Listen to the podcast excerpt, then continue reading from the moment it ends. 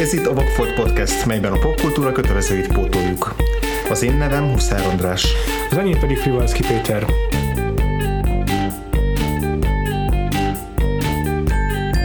És az eheti adásunk témája a 12 O'Clock High, az a második világháborús film, amely az utolsó Jediket inspirálta.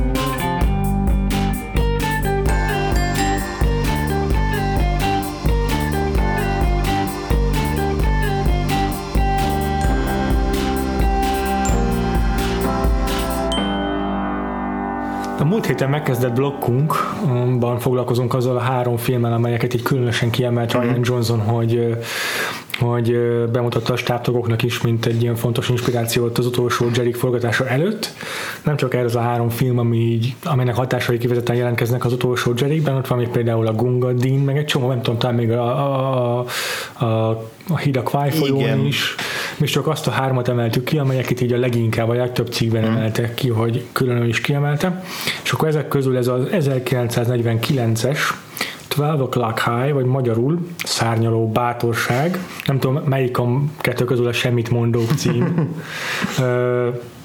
az egyik a... legalább egy katonai szakifejezés, tehát legalább annyi, annyi pozitívuma van. Igen, tehát ennyi erővel, ez most bármelyik repülőgépes katonai is filmnek lehetne címe amúgy. Igen. És ez az a film, amely nyilvánvalóan azt a részét inspirálta az utolsó Jediknek, amelyben repülnek és lőnek. Bár ebben a filmben kevesebbet lőnek, inkább bombáznak. Hát ez az, és még azt is viszonylag keveset. Tehát engem az lepett meg, hogy mivel a filmből láttam azt, ez egy a plakáton is az van, meg egy-két ilyen jelenet fotón, amikor a Gregory Peck ilyen izé, bombázó pilótai szerelésben, meg a, ja. a védőszemüvegben ül a pilóta fülkében, és, és nyilván emiatt is arra számítottam, hogy igen, akkor ez lesz az a film, ami a, mondjuk az utolsó zsebnek az első negyed óráját iklet. Hát igen. Ezt a, amilyen feszült izé, háborús akciók lesznek, és így a 1949-hez képest ilyen forradalmi technológiával, és hogy ilyen, ilyen feszült csatajelenetek meg izé, és ehhez képest igazán az első alkalom, amikor felszállunk a levegőbe, az így körülbelül a, a két óra körüli filmben úgy egy és háromnegyed óra után, vagy yeah. jóval a, a, a film kétharmada után történik Igen. meg. Ez engem teljesen meglepett. Hát nagyon spórolós film.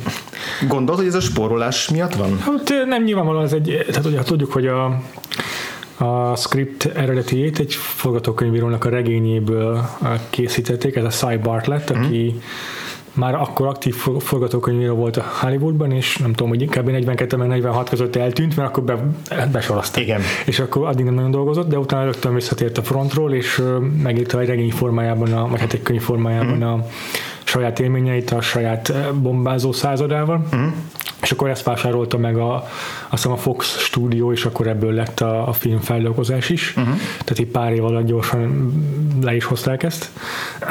Uh, és ugye ebből kifolyólag lehet sejteni, hogy valószínűleg eleve így volt megírva a könyv. És uh, attól függetlenül egyébként szerintem um, könyv ide vagy oda, ezt a filmet nagyobb költségvetéssel, vagy bátrabb stúdióval sokkal izgalmasabban, sokkal filmesebben meg lehetett volna oldani, abból a szempontból, hogy van egy csomó jelenet, amelyben, amelyben csak elmondják azt, ami történik a fronton, pedig amúgy tökre látszik a, a, a, dialógusokban, hogy nagyon érdekes, meg feszült jelenetek voltak a fronton, mm. csak sima döntések, hogy most akkor visszaforduljunk-e, vagy megtagadjuk a visszafordulást, és ezeket nem mutatja be, csak utólag elmondják a szereplők, hogy maga megtagadta a visszafordulást. pedig ja. egy barom érdekes konfliktus lehetett volna abból. Mm-hmm. Mielőtt még nagyon belemélyednénk abba, hogy, hogy, ez, hogy ez mennyire tudatos fontos, és mennyire költségkímélő okokból született így, és hogy mennyire válik előnyére vagy hátrányára a filmnek. Uh-huh. Kicsit szerintem érdemes beszélni arról, hogy miről is szól ez a Jó. film, kicsit összefoglalni így, a, uh-huh. így az adásunk elején. Hát van ez a 918. század, amely az amerikai hadseregnek egy bombázó százada, Igen. és Angliában állomásoznak, és a százados, vagy a nem tudom milyen rangú vezetőjük, aki mm. ö, már hosszú ideje ennek a századnak az élén van, bejelenti, vagy azt hiszem elveszik tőle a pozícióját, hát, mert csalódást okozott igazából. Hát igen, mert így úgy tűnik, hogy besokalt, és ja, hogy igen. gyakorlatilag ez a... Ez, Eléggé alul teljesít a század Ez a 918 századra azt mondják, hogy, hogy ilyen sokkal súlyosabb veszteségeket szenved el, mint amit, ja. amit lehetne, ja. nem teljesít elég jól, és akkor azzal magyarázza, hogy pehesek, hogy ők a pehes század, ah. és a vezérkar meg azt mondja, hogy ez nem egy elfogadható indok, igen. nem lehet pehes a század, hanem rossz a parancsnok. Igen, és akkor e- ennek, a, ennek az örvén, Gregory Peck, aki a, ennek a századosnak vagy akárkinek a fölöttese, Aha. leváltja őt, és elmegy a helyére Igen. a századot vezetni. Gyakorlatilag így később egy helyet cseréltek kvázi, ja. mert később visszatér a, a régi százados egy magasabb rangú, vagy hát azt nem lehet hogy magasabb rangú pozícióban, de hogy a, a vezérkarom igen, belül igen, van igen, igen, igen, És uh, Pecknek az első döntései azok nagyjából mindenkinek a lefokozása, meg a, a különböző módokon való uh, megregulázása, uh-huh. és ezzel így próbálja magát uh, egyrészt kívülni a saját pozícióját, meg a többieket megfegyelmezni. És hát látszik is, amikor megérkezik a században, hogy fegyelmezetlenül viselkednek, mm. csak isznak, a napközben is, szolgálatban se viselkednek úgy, ahogyan elvárható egy katonától. Mm. És el, el, először azt hinnénk, hogy kialakul egy ilyen Heartbreak Ridge-es sztori, ahol a kiképző mester gatyába rázza ja, ja, ja. a laza osztagot. Végülis nem egészen ez a történet, nem. hanem leginkább magára Peckre fókuszálva uh, látjuk a századnak a fejlődését, uh, meg az ő egyrészt ilyen taktikai, másrészt meg ilyen interpersonális uh-huh. képességének a segítségével, hogy hogyan válnak egy hatékony uh, bombázóosztaggá, vagy századdá. Uh-huh amelynek a végén, miközben a háború is ugye zajlik, egyre beljebb hatolnak Németország belsejébe, és egy-két sikeres akcióval záródik a film, de maga, maga ez a teszem tábornok rangú egyébként mm. Gregory Peck karaktere, mm, a saját lelki traumáival már nem tud megbírkozni. Igen, tulajdonképpen az a küldetésüknek a lényege, hogy, a, hogy az angol, vagy amerikai légierő uh-huh. most először úgy veti be azt, hogy nappal is bombáznak. Igen. Nappal bombázzák a, a, a náci fennhatóság alatt lévő területeket, Igen. valóban, ahogy mondod, az könnyebb, elején még a, még a megszállás alatt lévő területeket, és aztán a Németországon belül is. És igen, ahogy mondod, ettől ugye sokkal veszélyesebb a, a küldetés, nincs az, hogy az éjszaka leple alatt tudnak tudnak harcolni, hanem, hanem, hanem hát igen, ez egy, ugye elhangzik, hogy ők ilyen kísérleti nyulak tulajdonképpen, mm. hogy rajtuk keresztül próbálják bizonyítani, hogy ez egy hatékony, hatékony módszer, vannak, akik ebbe kételkednek, és vannak, akik meg azt mondják, hogy csak így lehet megnyerni a háborút. Tehát, hogy ez ad egy olyan tétet, hogy nincs is, hogy ha nincs egy konkrét olyan küldetés, amit végre kell hajtani, tehát nincs egy páros, amit le kell bombázni, és hogy a felé épülne a film, hanem van egy ilyen még, mégis valahogy azt, azt tudja sugalni a film, hogy ez ilyen make it or break it, tehát hogy így, így ezen, ezen múlik a háború sorsa, megint csak, hogy, hmm. hogy, hogy sikerül-e ezt a, ezt a századot, ahogy mondod, így gatyába rázni. Hát ugye ez, az nagyon fontos kiemelni, meg hangsúlyozni, hogy 1949-es a film, tehát öt tehát évvel vagyunk. Kb. a négy, és már kezdtek forgatni. Négy évvel vagyunk a háború befejezése után, ja. ami azért nagyon-nagyon közeli, igen. Nagyon-nagyon igen, közeli igen, időpont. Igen, igen. A háború alatt is készült rengeteg háborús film, uh-huh. részben propagandafilmek, részben Persze. rendes mozifilmek, közvetlenül utána is elég sok készült, tehát hogy ez úgy lázban tartotta hmm. egy darabig a a, a, a közönséget, és így érdekes, hogy a, ahogy így után, utána olvastam, hogy, hogy pont ekkora már úgy, úgymond kezdett kifulladni ez a, hmm. ez a második világháborús téma, tehát hogy volt legalábbis a ennek a Daryl F. Zanuknak, ugye a Fox vezetőjének voltak ilyen aggodalmai, hogy esetleg a közönséget nem lehet már rávenni, hogy egy sokadik háborús filmet is megnézzenek. Uh-huh. Tehát e-, egyfelől nekünk ez így 2017-ből visszanézve iszonyatosan közelinek tűnik a háborúhoz, ja. hogy valaki négy évvel később a ja. 20. század egyik legnagyobb világégéséről készítsen egy filmet, de közben meg addigra meg lehet, hogy már túl is volt szaturálva ez a, az bizonyos szempontból. És szerintem azért is fontos, mert hogy így valamiben egy plusz kellett nyújtani. Tehát, hogy kell, kell, hogy legyen valami ebben a háborús filmben, ami, ami miatt valamivel többet mutat. Nem tudom, hogy neked volt-e olyan ebben a háborús filmben, ami ami plusz volt, vagy inkább csak egy jól elkészített klasszikus háborús vadászgépes filmet láttál? Mindenképpen plusz, vagy inkább különlegesség volt a filmmel kapcsolatban szerintem, hogy tényleg szinte kizárólag a parancsnokra fókuszált, ja. alig, alig, alig nem, nem, is, nem is kifejezetten a parancsnok és a beosztottjának a dinamikája volt itt a, a cselekménynek a uh-huh. gerince, hanem a parancsnoknak a saját karakterének a szemszöge, vagy az ő fejlődése adott esetben. Ö, hogyha dolga is volt a beosztottakkal, az is általában inkább a, az ő élményeként uh-huh.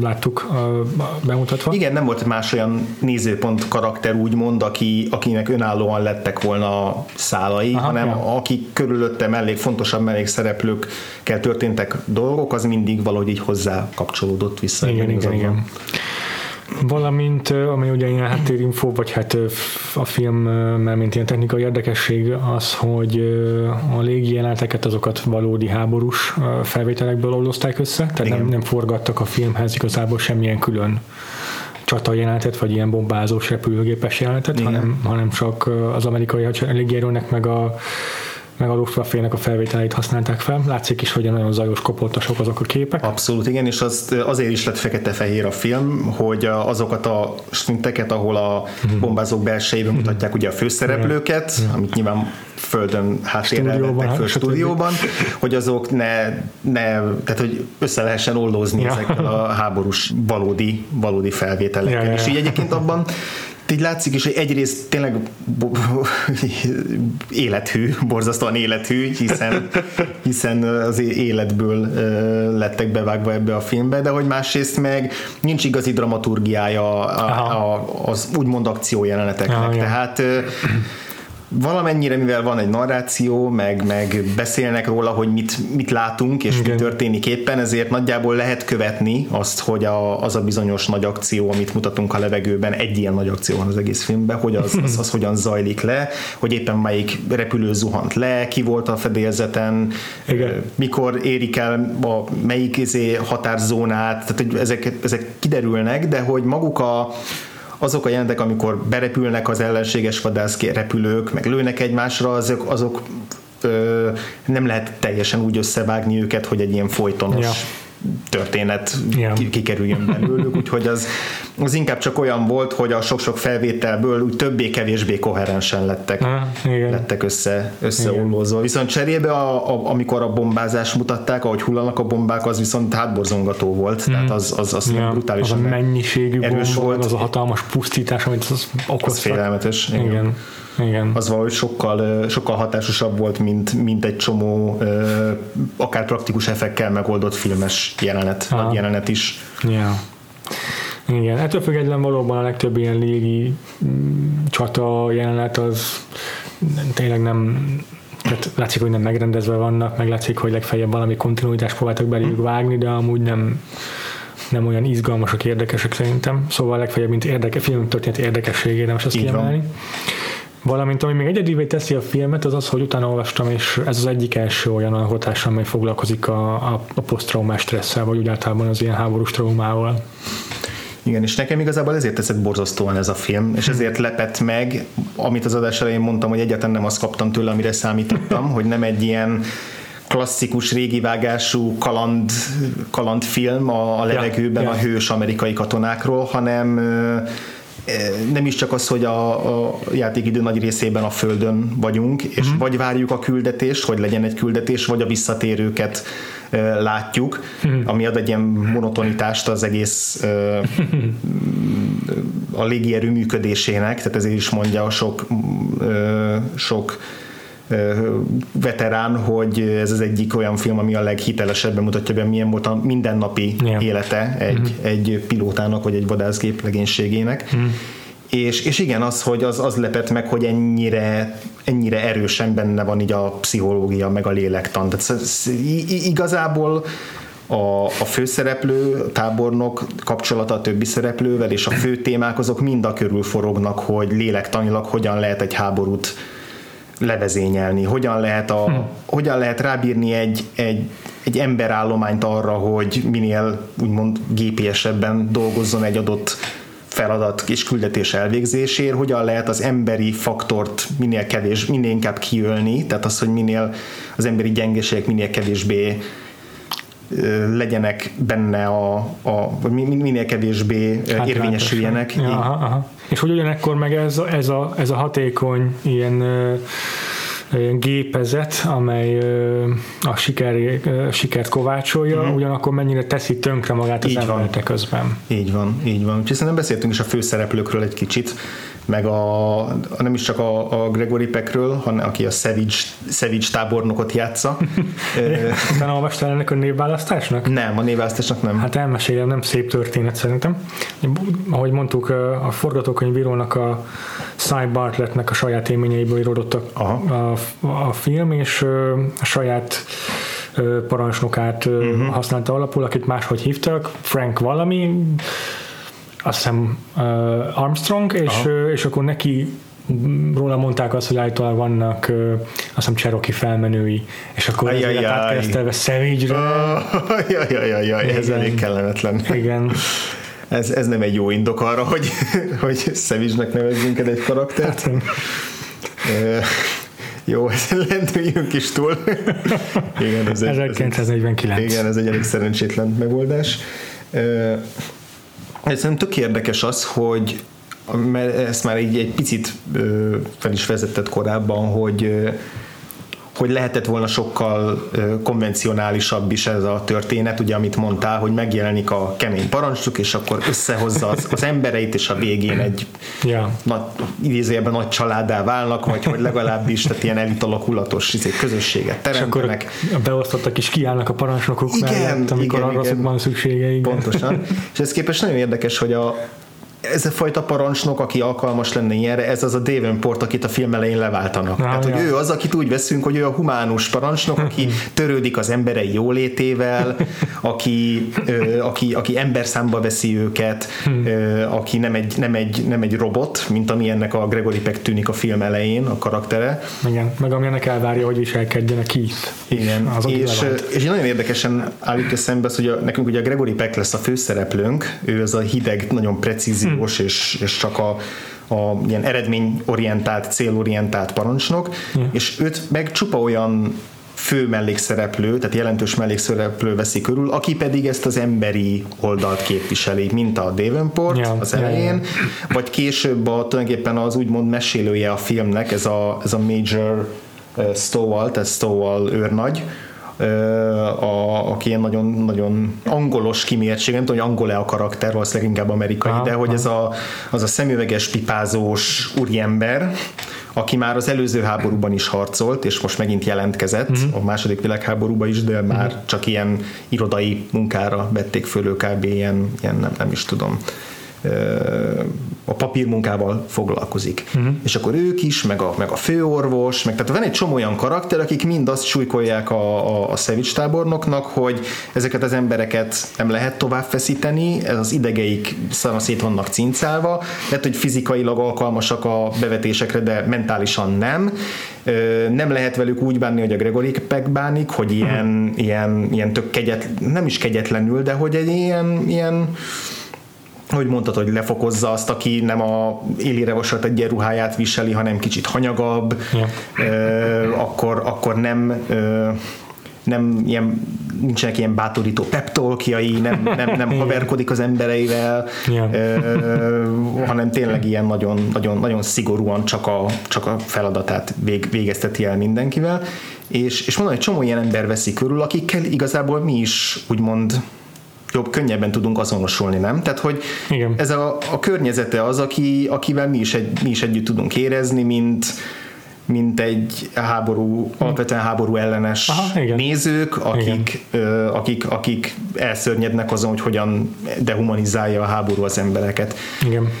És Ez, egy... Egyébként azért mondtam hogy példaként rögtön a Heartbreak Ridge-et, a magyar címén Halálhágót, amelynek Clint Eastwood egyik filmje, hogy abban is Clint Eastwood karaktere soha nem szerethető, soha nem azonosul, soha nem barátkozik a beosztottja, vagy akik, akik által kiképzett katonákkal, viszont elnyeri a tiszteletüket a film végére a saját szigorú módszereivel, és ott van az a dinamika, hogy a végén mégiscsak ők helytállnak érte is, hogy amikor, amikor végül szüksége lesz rá, és tehát ezt az utat se járja be ez a film. Nem, de igen, nem te, egy picit igen, mm-hmm. mert a film elején a, a, a miután elfoglalja a parancsnoki pozíciót. Akkor rögtön aznap az összes ottani katona, vagy pilóta, pilóta igen, bejelenti, hogy ők áthelyezésüket kérik. Pontosan, igen, és onnantól van egy ilyen ilyen kis trükközés, hogy hogyan lehet azt úgy el, elhúzni minél tovább, hogy... hogy azért még lehessen az alkalma bizonyítani a tábornoknak, hogy ez így van. Igen, és aztán a film egy későbbi pontján pedig aztán a piló, amikor azt lehet hinni, hogy egy, egy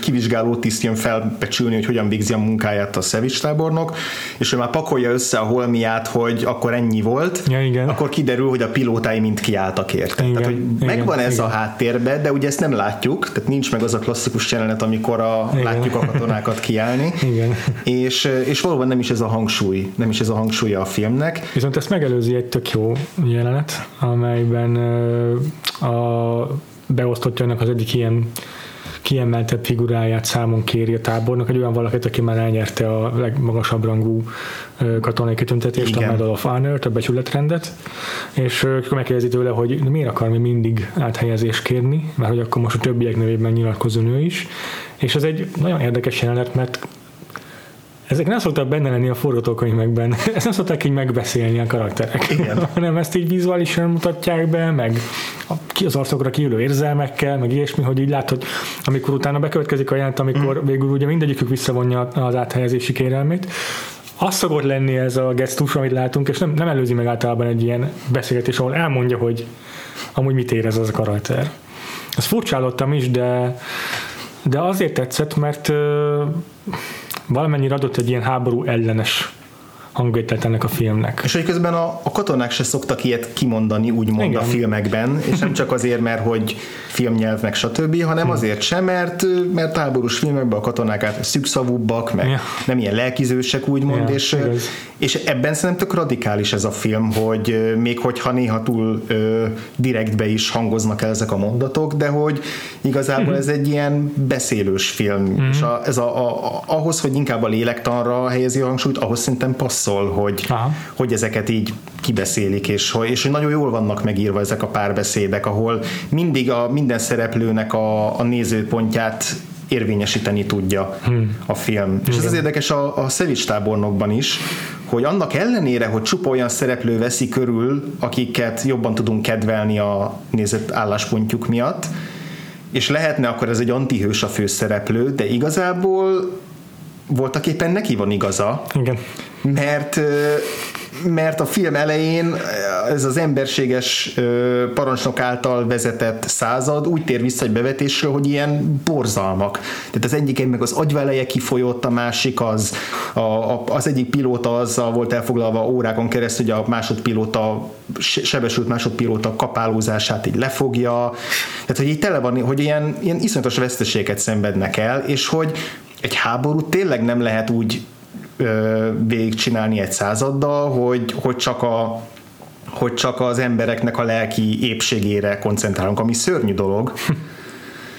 mert így lesznek emberi roncsok a, ja. a, a, a, a, háború után, a háború után ezek, az, ezek a szereplők, Igen. De, de ott helybe az hogy, az, hogy életben maradjanak még évekig, hmm. ahhoz viszont ez kell, amit a, amit a Szevics tábornok tud, és amit képvisel, és hogy Igen. ettől ő nem egy, nem egy hideg, szemtelen, könyörtelen figura lesz, hanem valami sokkal bonyolultabb, egy racionális figura, aki aki ezt a fajta ilyen, ilyen szigorúságot nem is tudom, nagyon, nagyon tök, tök fura mindegyik szereplő benne, de főleg, főleg, főleg a szevistábornak. Nekem, nekem nagyon-nagyon tetszik, hogy ennyire, ennyire igazából egy típus figura, de hogy picit, mintha ilyen, nem tudom, 40 fokban elfordítanák ja, ezeket ja, a karaktereket, ja. hogy ne pont, ugyanok, ne pont olyanok legyenek, mint amilyenre számítunk. Azért sok jelenetben humanizálva van ez a szevistábornok. Uh-huh. Ugye az egyik alkalom, amikor az egyik ilyen kedvenc pilótájáról megtudja, hogy már a harmadik bevetésére ment úgy, hogy gerinc sérülése volt, és most már nem lehet többet bevetni, mert már ágyhoz van kötve, és akkor meglátogatja őt a Mhm. kórteremben, de megint az ő szemszögéből látjuk a jelenetet, és Igen. igazából a pilótának a sak gondolatait és semmit nem ismerjük meg ebben a szituációban. Igen. Csak annyit látunk, hogy ott áll a kórteremnél a, az, a, a tábornok, és így egy- meg kell küzdeni a saját maga, ma- magáról kialakított képpel, hogy ő nem fogott izé lelkizni Mhm. katonáival, hogy, hogy így bemegy, és akkor így ilyen hétköznapi mondom, mindenkihez oda megy, aki amúgy ben van a kórteremben, és mindenkivel beszél. és úgy, hogy csak csak miatta miatta jött. érkezik oda, igen, és akkor, ó, maga is itt van, akkor őt is kikérdezem, de így látszik rajta, és akkor nem tudom, pár szót váltanak csupán, Igen. nagyon szűkszavúan, de, De lá- látja ez a, a, a beteg, hogy kint beszél a, a Ja. tábornok a főnővéről, aki úgy jön vissza, hogy na maga egy kivételes valaki.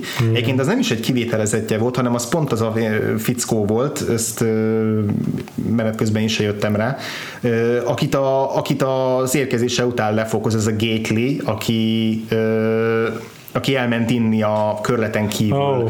És akivel úgy kezdi, hogy, hogy, hogy az övé lett a, az övé lett a lepra, lepra. lepra telep, hogy a legrosszabb és legtöbb hibát vétő katonák, azok mind az ő csapatába kerülnek. Ja. És akkor róla derül ki az, hogy, hogy aztán végül úgy dolgozott, hogy a tényleg gerinc sérülése ellenére ment a bevetésekre. Igen, hát gondoltátok, hogy egy ilyen bom, izé, második világháborús bombázón hogyan rázhat az az ülés, amiben Mhm. ülnek az emberek, ott, ott valószínűleg egy normál, teljesen épp gerinc is eléggé megviseli azt, hogy Igen, igen. Tehát így ebben van egy ilyen kis miniszál, hogy így visszanyeri úgymond a, a, a, a, a elnyeri a parancsnok a bizalmát ez a Gately. hm, aha, És aztán a, a film végén, amikor pedig a, a szevis tábornok roppan össze, akkor, akkor már a Gatelyt mondja, hogy ő menjen helyette, aki addigra már felépült. Ami ja, igen.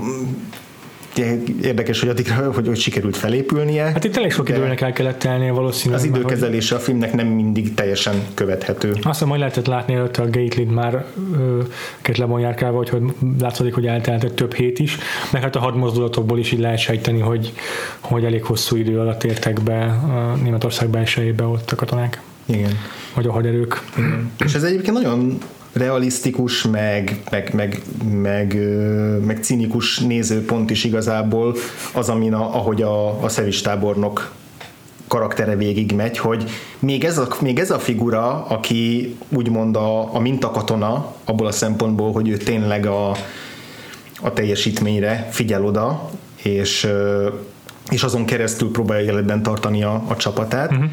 hogy a végére ő is, őt is felőli, és eljut Igen. pontosan ugyanoda, ahol a Davenport az elődje volt a film elején gyakorlatilag. Van egy jelenet, amikor a, a, a, vezér, a, a nem tudom, dandártábornok, vagy az a, az a, felettese, aki hmm. végül leváltotta a Davenportot, és őt ültette a helyére. Ő megereszt egy telefont valakinek, hogy írjanak össze lehetséges neveket, akik majd a, a Savage tábornok helyére kerülhetnek, mert azt látja rajta, hogy kezdi védeni az embereit, és kezdi azt mondani, hogy nem lehet megint küldetésekre, a, nem tudom, a zsinórban a hanyadik küldetésre Yeah. veze, vez, vezényelni őket. Igen. Tehát, hogy előjönnek ugyan, ugyanazok az érvek, amikkel a Davenport jött, miközben észre se veszi a, a, a Savage, hogy, Ja. hogy mi történik vele. Ha. Igen. És ez szerintem egy iszonyatosan erős jelenet, amikor ugye megvolt ez a, az a küldetés, amit, amiről már beszéltünk, ahol a háborús felvételeket is bevágták, és utána a következő küldetés az, amikor, amikor nem tud felszállni egy repülőgépre. Mármint a tábornok, igen. a tábornok, a Savage, a Gregory Peck, mm. és eleve az mondjuk olyan, úgy, úgy kell felhúzózkodni, hogy soha büdös életben nem tudnék felhúzózkodni. az első alkalommal ez jutott eszembe, hogy én a büdös életben nem tudnék a, olyan zé, tornamutatványjal felhúzni magam a, a gépre, de de a Gregory Peck a elejétől kezdve mindig nagyon magától értetődő módon ezt megtette, és akkor jön az az utolsó jelenet, amikor megáll, többször megpróbálkozik, nem sikerül, és akkor elkezd remegni a keze, és, és összeroppan. És ez egy piszok erős alakítás, és piszok Igen. erős pillanat, Igen. hogy hogy ennyi, kell, ennyi kell ahhoz, hogy az, ahogy mindent elfolytott egészen odáig, hmm. az egy, egy másodperc alatt annál is, aki ezt el is hangzik, hogy nem gondoltuk volna, hogy vele is megtörténik ez, ezt mondják a többiek. Ja. Tehát, hogy egy másodperc alatt összeroppanhat a nyomás alatt az, aki egész addig úgy tűnt, hogy abszolút nyerekben van és tudja kontrollálni magát. És ez csomó tök nagyon jó aprósággal felvezeti a film, csak egyet akarok kiemelni, hogy ebben a, az, az egy előző nagy küldetésben meghal az egyik kedvenc pilótája, akit az elejétől kezdve ő ne, léptetett elő, és, és mindig támogatta. És amikor a, a levegőben ez megtörténik a, a csata közben, akkor látjuk az arcán, hogy, hogy mennyire megrázza a dolog, berejtékezik, ezért le kell venni a maszkját, megtörli az arcát, aztán folytatja tovább.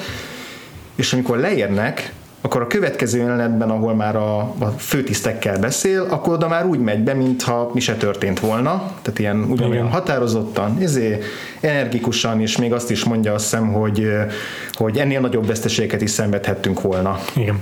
És ez nagyon-nagyon okos, hogy mi tudjuk, hogy ez nem azt jelenti, hogy ő egy érzéketlen valaki, hanem az, hogy az alatt az idő alatt, amíg visszaért, ez szépen elfolytotta ezt a traumát, és úgy próbálja folytatni, ahogy, ahogy, ö, ahogy előtte tette. Tehát, hogy ezek a repedések, ezek ott vannak a karakterben, annak ellenére, hogy viszonylag keveset látjuk, úgymond. Igen.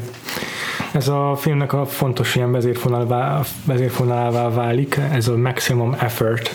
Uh-huh. Meg is lepődtem, hogy amúgy nem ez a film címe. Igen, ez annyira adná magát, hogy legalább tízszer el is hangzik a filmben. Igen, és az, az a lényege igazából, hogy ez a maximális erőfeszítés, amit elvárnak itt a katonáktól, hogy folyamatosan gyakorlatilag pihenés nélkül kelljen bevetésre, vagy küldetésről küldet- küldetésre menniük, és minden alkalommal a, a, a legmagasabb szintű teljesítményt kell tudniuk nyújtani.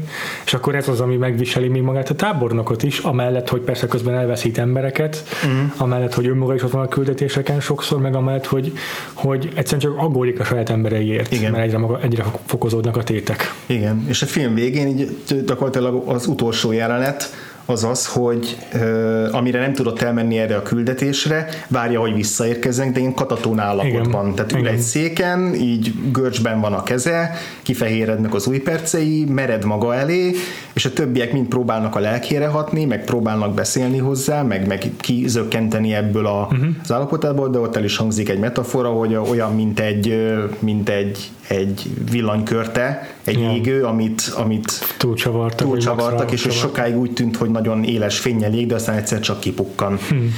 És, És ö, a maximum effortre, ugye Abszolút. itt is használják a kifejezést. igen, és, És akkor az, az az, ami kizökkenti végül ebből a katatóniából, amikor elkezdik mondani, hogy hány repülőgép tér vissza éppen, és hát a, majdnem az összes, Igen. és ekkor billen vissza a helyére igen, a, táb, a tábornok. igen, és és ezért, ezért jó szerintem, ezért válik hasznára a filmnek az, hogy, hogy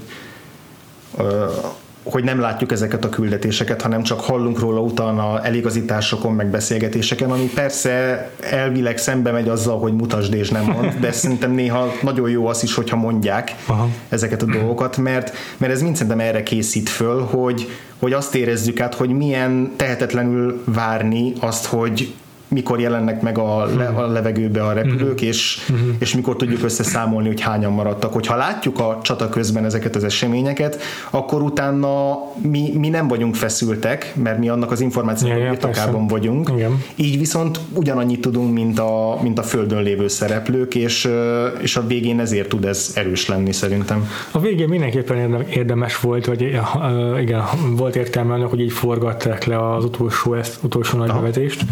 Korábbiaknál éreztem azt, hogy hiányzik a, ez a mutasd és nem mond Értem. elv, de igazából meg tudom ér- érteni ott is, hogy van az a jelenet, amikor az a, be- az a bevetés, amikor ö, a 9-18-as század ö, repülőgépei nem fordulnak vissza, miután a rádióban bemondják a parancsnokságról, hogy itt vége a küld- szakítsák félbe a küldetést, uh-huh. és akkor ők az egyetlenek, akik nem fordulnak vissza, hanem sikerrel teljesítik a küldetést, és amúgy alig szenvednek saját áldozatot, vagy veszteséget. Uh-huh. És, és akkor utána persze a pekket kérdőre vonják, hogy, hogy ez milyen dolog volt, meg parancsmegtagadás, de azt mondja, hogy hát nem működött a rádió, de amúgy is sikerült a küldetést teljesíteni, és akkor végül is azt hiszem, hogy ki is tüntetik emiatt őket. Uh-huh. Ö, mm, és itt egy barom izgalmas, meg feszült jelenet lett volna, amikor ott konkrétan látjuk a, őket a pilóta fülkében, hogy egyfolytában rádióznak nekik, ők meg azért se fordulnak vissza, és így látjuk, hogy a pilóták se értik, mit akar a uh-huh. Savage, mit tudom, de igazából jó értem, uh-huh. hogy miért nem mutatták ezt be. Érteni vélem, hogy azért hagyták ki ezt a jelenetet a filmbe, vagy azért nem mutatták be így uh, direktben, mert mert ez pont egy olyan jelenet lenne, amit beszéltünk, hogy egy ilyen kalandfilmbe, vagy egy ilyen Igen. háborúpárti filmbe passzolna, ahol így a hősies katonák végül megnyernek egy küldetést, és látjuk, ahogy elpusztítanak nem tudom mindent, és itt nem ez történik végül, mert csak, meg, csak, csak elmondásokból tudjuk, hogy sikeres volt a küldetés, meg, mert csak azt tudjuk, hogy kitüntetést kaptak érte, de végül sem, semmi más, tehát csak ilyen közvetett információink vannak róla, így kimarad ez a ez a hurrá ünneplős éjjenzős jelenet, amit a néző átérhetne ebben a filmben. Tehát ebből ilyen szempontból valóban inkább háború ellenes a film ezzel a módszerrel is. Ja, igen, szerintem maradhatunk ennél a háború Aha. ellenességnél is, ami ugye minden háborús filmnél előkerül, meg nálunk is előkerült, a, amikor szakaszról beszéltünk, hogy a Full Metal Jacketről. Igen, hát általában volt sikerül mindig kifognunk olyan filmet, amik kellőképp háború ellenesek. Igen. Egyébként ezzel a filmmel kapcsolatban Gregory Peck ö, majdnem nem vállalta el a szerepet, és még így is vonakodott, mert nem, szerintem nem volt eléggé háború ellenes. Igen, és ugye megint a háttérinformációk segítenek abban, hogy valóban ö, Szerintem ahhoz képest, hogy 49-es a film tényleg eléggé egyértelműen ahogy bemutatja ezeket a folyamatokat, az, az nem azt mutatja, hogy a háború az mennyire vagány dolog de azért benne van az is, hogy, hogy, hogy az amerikaiak ilyen sikereket elértek, és hogy Igen. büszkék lehetnek arra, amit, amit, amit teljesítettek. Igen, hát még csak egy megnyert háborúról szól a film, mert még egy megnyert küldetés sorozaton vagyunk túl. És igen, ugye Harry King a, a filmnek a rendezője. Ja, a 20th Century Foxnak egy ilyen házi rendezője nagyjából volt az időszakban. És, és hogy én nekem is az volt az érzésem, hogy, hogy há, igen, háború ellenes is a film, de ugyan ugyanakkor azért, azért háború párt is valamilyen szempontból, ami, ami valószínűleg azért alakult így, mert hogy szükség volt a légierőnek a támogatására, az amerikai hát légierő támogatására. Igen. Tehát a, hát a Pentagon az szinte minden forgatókönyvet átolvas, mielőtt áldásot adja arra, hogy besegítsenek akár kellékekkel, akármivel igen, tanácsadással a filmekben, és az máig így van. Igen. Most az utóbbi időben az egyre több olyan film készül, ami a Pentagon támogatása nélkül jön létre, mert most már CGI-jal mindent meg lehet oldani, és akkor nem, nem szükséges szükséges de, de hát akkor még kellett valahonnan igen. Izé, bombázókat szerezniük. Igen, igen. És a, a, a Daryl F. Zenöknek az egyik első dolga az volt, hogy, hogy mielőtt még zöld utat adott volna a filmre, hogy ki, ki, ki lobbizza azt, hogy hogy, vagy megtegye azt a kört, hogy a, az amerikai hadsereg meg a légierő az az áldását adja a filmre, és hogy támogassa is teljes messzélességgel mindenben, Viszont hát ugye innentől kezdve azért ez egy megkötés, tehát innentől kezdve nem, nem, nem ö, dolgozhatsz olyan szabadon, amennyire akarsz, nem tudom, hogy a Henry King mennyire ö, kötötte gúzsba, ö, mennyire kötötte gúzsba őt ez a, uh-huh. ez a fajta ilyen kettős lojalitás. Uh-huh. Hát amennyire hogy, tudom, csak a, a forgatókönyvben azt kifogásolták, hogy hogy túlságosan el, el dobta a gépszíjat a, a, a, a Szevics tábornok, mm-hmm. és egy kicsit ott visszafogadták mm-hmm. a mhm. szöveget, hogy, hogy inkább csak ilyen katatón csöndes izé, kiborulása legyen, ne, ne pedig ilyen látványos valami. Ami igazából lehet, hogy jót is tett az, még a filmnek. jót is tett, igen. és, hát, hogy realisztikusabb is, azt nem tudom. Igen, és az, azóta pedig ezt rengeteg akadémián tanítják, hogy a különböző vezetői stílusok azok, azok hogyan ütköznek, és melyiknek mik az előnyei, hátrányai, nem csak katonai berkekben, hanem nem tudom, ilyen vállalati, vállalati eligazít, vagy képzéseken. képzéseken, köszönöm. Igen, a King, King maga ezeket. is azt hiszem bombázókon volt, mm. tehát ő is katona volt, ő is pilóta volt, és ő is bombázókon volt beosztva. Úgyhogy nem csak a forgatókönyvírónak, hanem a rendezőnek is megvannak a saját élményei. Valószínűleg ja. nyilván jóval földközelibbek, úgy értem, hogy inkább a, ők is mind a ketten leginkább a katonai, katonák közötti mm. személyes kapcsolatokra fektették a hangsúlyt, és nem, nem feltétlen a hősies háborúzásra. Igen.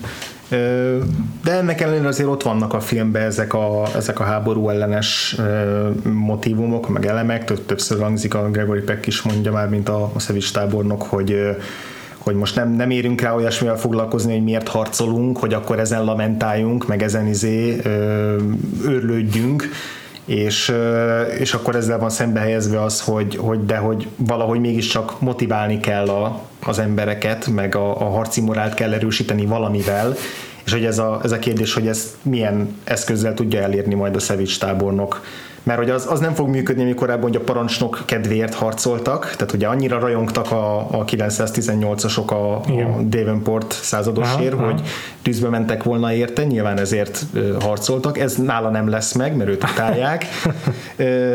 Ilyen hősies célt nem fog tudni adni nekik, és akkor ezért mindig azt mondja, hogy a büszkeségüket próbálja felpolcolni, tehát hogy legyenek büszkék arra, amit elérnek, de hogy de hogy ugye maga a film az nem igazán ad arra magyarázatot, hogy ebben mi a, mi a nagy büszkeség, amit, amit elvégeznek, hiszen maga a küldetés az nem egy olyan esemény szarrá bombázni a, a adott esetben civilek lakta területeket is, Persze. csak azért, hogy utána ezzel bebizonyítsák, hogy nappal is lehet bombázni, és utána még jön több száz újabb repülő, akik szintén bombázni fognak, tehát hogy van, van egy kicsit ilyen nihilista beütése ennek a, hmm. ja. ennek a végkicsengésnek is, hogy ők elvégezték a küldetésüket. Még, hogy, még, hogy, még hogyha nincs is ilyen nagyon nem tudom, egyértelműen kimondva. Igen, igen, igen, igen.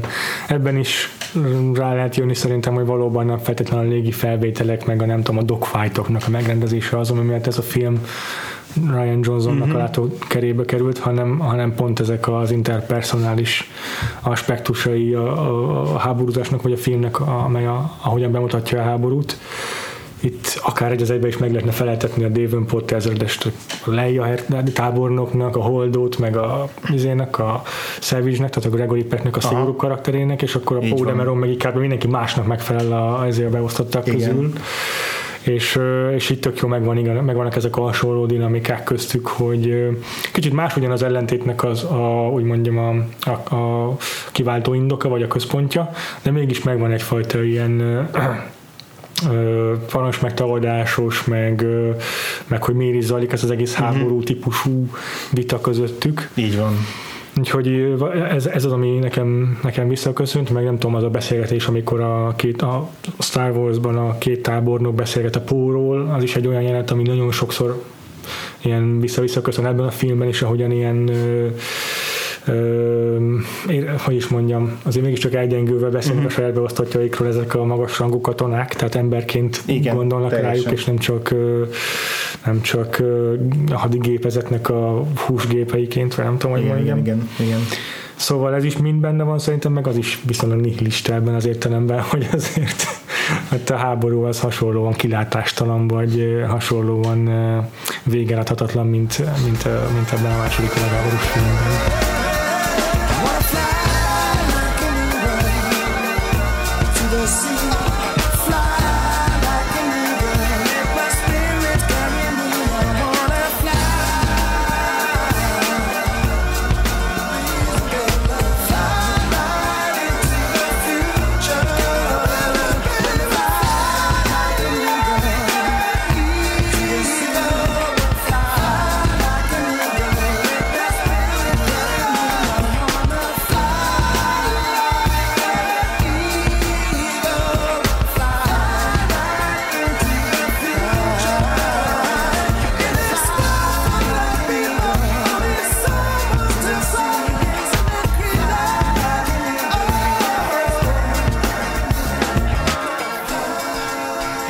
Pecknek az alakítását már többször hangsúlyoztuk, de, de tényleg a, a, a, én, én féltem attól, hogy ez egy olyan karakter lesz, aki, aki túlságosan is megmarad ezen a, ezen a szigorú, meg ja, ja. kemény katonai uh, archetípus figurában, és így, így, így uh, így kell végignéznünk vele a filmet, de, mm. de nagyon, nagyon sok alkalommal tényleg sikerül humanizálni a Gregory Pecknek, meg, meg sikeresen veszi azt a szakadályt is, hogy, hogy ezt a posztraumás állapotot bemutassa hitelesen, meg, meg esendő módon, mm, mindenféle melodráma nélkül. És egyébként, amit, amit mindenképp szeretnék vele kapcsolatban kiemelni, azért még 1949-ben vagyunk, ez egy olyan korszaka a filmművészetnek, amikor itt az amerikai hollywoodi filmszínészet az sokkal modorosabb volt, egy felfokozottabb, uh, regiszterben játszottak a színészek, mindenkinek volt egy ilyen valótlan hanghordozása, és van egy csomó jelenet, amikor Gregory Peck ilyen színészekkel kerül egy jelenetbe, akik ezt a klasszikus nagy játékot játszák, meg olyan furcsa hangletéssel beszélnek, és a Gregory Peck meg sok, tök sokszor baromi természetes velük, mm. vagy hozzájuk képest. Nekem legalábbis ez tűnt fel. Mm. Mm. És a öt alkalommal jelölték színész Oscar-díjra, mindegyik, mindegyik alkalommal főszereplői oscar És ez a negyedik az a durva, hogy ez a negyedik, ez, negyedik? ez a negyedik jelölése 49-ben, még az összes igazán nagy szerepe ezután jön. Hát igen. A római evokációtól a Ne bántsatok a fekete rigóti. Ja, amire meg is kapja az Oscar. Amire meg is kapja az Oscar, tehát hogy itt még úgymond egy felívelő pályán lévő ö, friss színész, és ez már a negyedik jelölése. és nem tudom, tudom, a, egy, maximum is ilyen 6-7 évvel korábban kezdhetett el ja. színészkedni, vagy nem, nem olyan nagyon vagy 10 maximum, tehát hogy Igen, nagyon rövid idő alatt begyűjtött egy csomó Oscar, Oscar jelölést. Aha. És akkor végül van egy hatodik jelölése is, az már valószínűleg egy a pályának egy későbbi szakaszán kaphatta, ez pedig egy humanitárius uh-huh. Oscar díj. Nem, nem is tudtam, hogy ilyet osztottak, de, de nem ilyen érdekes, hogy még passzol is ehhez a filmhez. Meg hát nyilván az izé az is, ne bántsatok a Fekete Rigóthoz is. Igen. De hát nem csoda valószínűleg, hogy Gregory Peckhez jutottak ezek a szerepek végül. Hát Gregory Pecknek ez nagyon ez az egyenes tisztességes jellem, tehát ez a, ez a típus, típus karaktere, Igen. és, és a minden jel szerint a való életben is ilyen nagyon, nagyon karakánul kiállt, kiállt a, az elveiért, és egy nagyon, nagyon tisztességes figura volt. Most amikor a tavaly ugye megújították az Oscar az, az Oscar díjat után az akadémiának a, a névsorát. Igen, Volt igen, ez igen. a ugye nagy, nagy ilyen vérfrissítés, aminek majd igen. mostantól lehet érezni a hatását.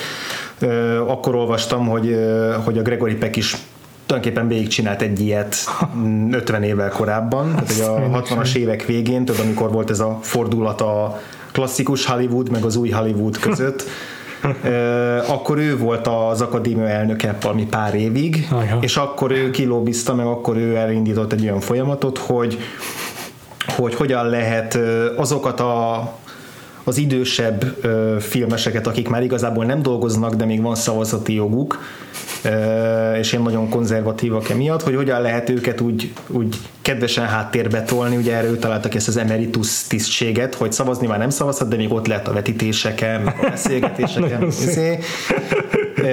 és akkor ehelyett pedig olyan fiatal hangokat, fiatalokat fölvenni az akadémia névsorába, akik már jobban reflektálnak a kornak a változásaira, és hogy ez, ez, ez simán ennek a hatás ez teljesen egyértelmű is, mert hogy ott pont a 60-as, 70-es évek fordulóján van, a, az, hogy már az Easy Rider, mm-hmm, meg, a, mm-hmm. meg ezek a Midnight Cowboy, ezek a friss filmek már így bekerülnek, és közben még ott van a nem tudom, Hello Dolly, meg a My Fair Lady, így a klasszikus érából, Igen. és hogy, és hogy az, hogy a, ezt a fordulat nem tartott tovább, hanem, hanem viszonylag hamar átrendeződött, és, és hamar teret nyertek a, az, az új szellemiségű filmek, azt hiszem nagy részt ennek is köszönhető, hogy, hogy ő végzett így a munkát. Tehát ez csak egy példa, de hogy a, a szakmán belül ő, ő miket hajtott végre, biztos, hogy ennél sokkal többféle területen is Aha, igen, persze. végzett teljesítményeket, de ez, ez, tök érdekes, hogy ő, ő volt a aki úgymond egy ilyen nem, forradalomnak túlzásra nevezni, de egy ilyen reform, reformnak az él, élharcosává vált. Szóval ilyen szempontból tényleg nem csoda, hogy ő kapta ezeket a, ezeket a szerepeket. Most így most jutott eszembe az előbb, hogy így ő a, a 40-es, 50-es éveknek a Liam Neeson-je, legalábbis a, a filmbeli karaktereket, ö, karaktereket tekintve, tehát ez a termetre is, ugye egy, Igen, egy 89 azt hiszem, hogy milyen magas. Egy kifejezetten impozáns figura, és akkor meg ez, ez, ez nagyon, nagyon egyenesség és ilyen tisztesség, becsületesség, ez, ez nagyon, nagyon jó hozzá. Nekem nagyon régi kedvencem volt, a, még volt a gyerekkoromban, amikor így küldözgettem ilyen autogramkérő leveleket így Hollywoodban, ilyen, ilyen ügynökségekhez. Voltak filmes újságok országokban ott, ott voltak a különböző Igen. színészeknek az ilyen, hova lehet írni nekik, voltak ilyen rovatok a, a cinemában, meg nem melyik újságban, tehát így ki lehetett nyomozni, hogy hova lehet küldeni nekik, és akkor az izé, akikre emlékszem, hogy volt a, a William Shatnertől volt egy, egy fotó aláírással. De szereztél is tényleg egy Igen, igen, igen. A, ő, ő, küldött vissza, és a Gregory Peckre emlékszem, hogy az is az egy, egyik legkorábbi volt, akkor még élt, és akkor, akkor róla is volt egy fekete-fehér fotót az asztalomon egy darabig, úgyhogy, úgyhogy ez régi, régi kedvenc. Pedig nem hiszem, hogy nagyon sok filmben láttam volna még akkoriban, de de, de ebből is látszik, hogy milyen hatással tud lenni. Nem semmi. Egyébként tök érdekes, most az elmúlt három uh, téma, adásunk témája az mind, vagy sőt, adásunk témájának a főszereplői mindennek a klasszikus Hollywoodnak hmm. a, a, a termékei. Igen. Hát van az első a adásunkban volt Paul Newman, Paul Newman aki 1920 valánya születésű, uh-huh. akkor Cary Grant volt ugye az előző heti adásunk, ő 1900 valánya születésű, és akkor a kettő között a tízes években született Gregory Peck, és hogy mégis van egy csomó átfelés a karrierjükben, uh-huh. de mégis mennyire különbözőek, legalábbis mondjuk főleg Paul Newman. Főleg ő, igen, igen. És hát igen, Ugye Gregory Peck azt 2003-ban, hogy Paul meg 2008-ban. Igen. Nagyon durva, hogy ennek a filmnek már egyetlen szereplője sem él. Mm. Ebbe csak hogy, csak hogy fura belegondolni, yeah. hogy oké, okay, hogy persze régi film, 49-es, de hogy, de hogy mm. most már tényleg van ezek a komplet színész generációk, mm. akik, akik, yeah. uh, akik, már, akik már, már nincsenek meg, mm. és ez nyilván azért is van, mert azért ebben a filmben pilótákat azért általában már idősebb színészek játszok, tehát ilyen 30-as 30-as színészek, egy-két fiatalabb arc van köztük, de, mm. hogy, de hogy nem ez a nem tudom, Pearl Harbor, amiben Josh Hartnett és, és Ben Affleck, ben Affleck ö, osztja meg a vásznat, hanem, hanem tényleg ö, hogy ki volt abban a filmben? Ben Affleck? Nekem is Ben Affleck, igen, igen, igen, szóval érdekes. Aha, ez nem ja. tudom, ez igazából ennek nincs semmilyen ez nem, nem akarom semmire kifutatni, csak aha, így. Csak aha. Egy, Tehát, hogy ez egyébként egy Hollywoodnak magának, mint ilyen stúdiórendszernek volt egy ilyen jelenvonása akkoriban, hogy még hm. nem voltak annyira Ö, tehát, hogy volt, kellett, kellett bejárni valami pályafutást ahhoz, hogy már ilyen ekkora filmekben szerepel, és nem, nem, nem kaptak fel egyből 20 éveseket ilyen Igen. Hát meg, meg ugye rengeteg színészről tudjuk aztán, hogy, hogy valóban a háborúban is szolgáltak. Ja, hát igen. Lee Marvin-től kezdve Charles Bronson, tehát a, a, a, nagy színészeknek a túlnyomó uh-huh. többsége az, az uh-huh. lehet tudni, hogy ő ja. valódi veterán, és nyilván ez is tök nagy.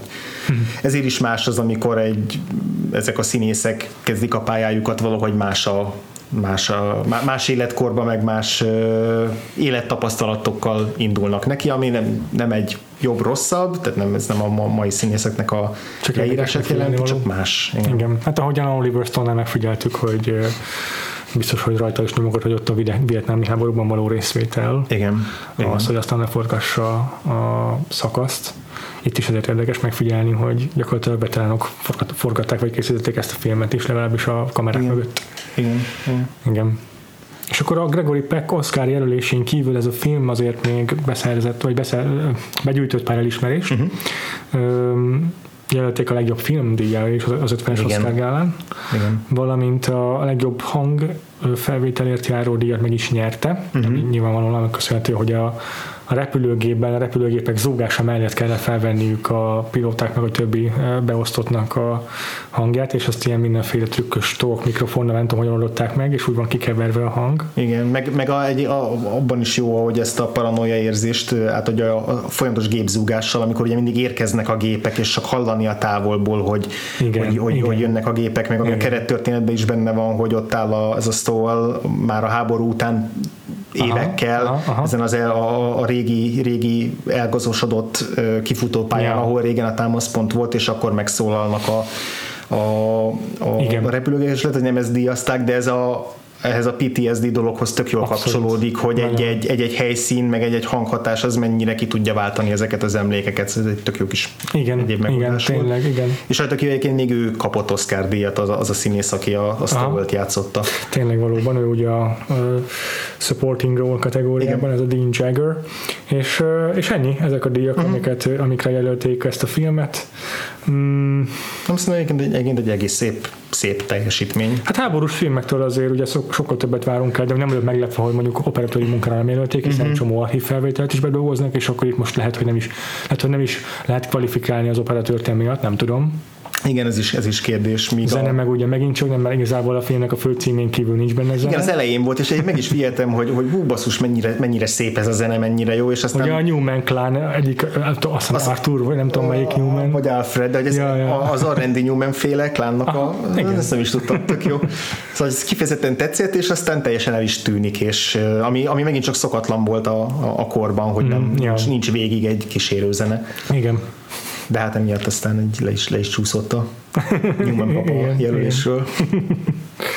És egyébként ez volt az első együttműködés a Gregory Pecknek a Henry King. king köszönöm. Viszont uh, annyira megtetszett nekik az együttműködés, hogy azt még nem tudom, öt vagy hat forgattak együtt. Igen, igen. tettek igen. jó, hogy ilyen gyümölcsöző kapcsolat lett belőle. Igen. És én is meglepődtem, mert azt hittem, hogy itt már azért egy a karrierje derekán van legalább Peck.